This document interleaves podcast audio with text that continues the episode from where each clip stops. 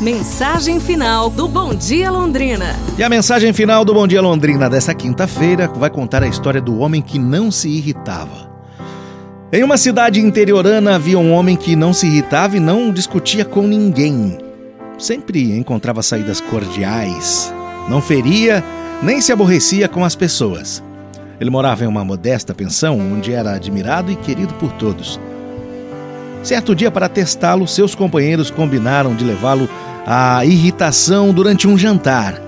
No restaurante, então, combinaram todos os detalhes com a garçonete, que seria responsável por atender a mesa reservada para aquela ocasião.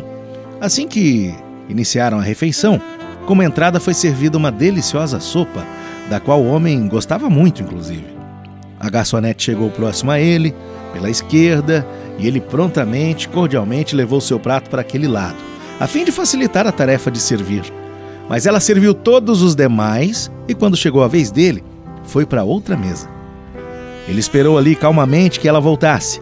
Quando ela se aproximou outra vez, agora pela direita, para recolher o prato, ele levou outra vez seu prato na direção da jovem, que novamente se distanciou, ignorou.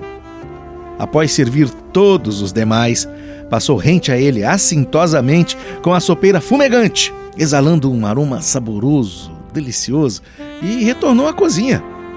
Naquele momento, não se ouvia qualquer ruído. Todos observavam discretamente aquele homem para ver a reação dele. Educadamente, ele chamou a garçonete que se voltou, fingindo impaciência. Ele disse: O que o senhor deseja? Ele respondeu, naturalmente: A senhora não me serviu a sopa. Novamente ela retrucou para provocá-lo, desmentindo: Servi sim, senhor. Ele olhou para ela, olhou para o prato vazio e limpo e ficou pensativo por alguns segundos. Todos pensaram que ele iria brigar com ela naquele momento, mas o homem surpreendeu a todos, ponderando tranquilamente. Realmente, a senhora serviu sim, mas eu aceito um pouco mais. Depois disso, os amigos frustrados terminaram o jantar convencidos de que nada faria com que aquele homem perdesse a compostura. Saber lidar com a raiva é uma ótima forma de preservar a saúde e principalmente os relacionamentos. E é isso, pessoal. Amanhã a gente se fala. Um abraço, saúde e tudo de bom!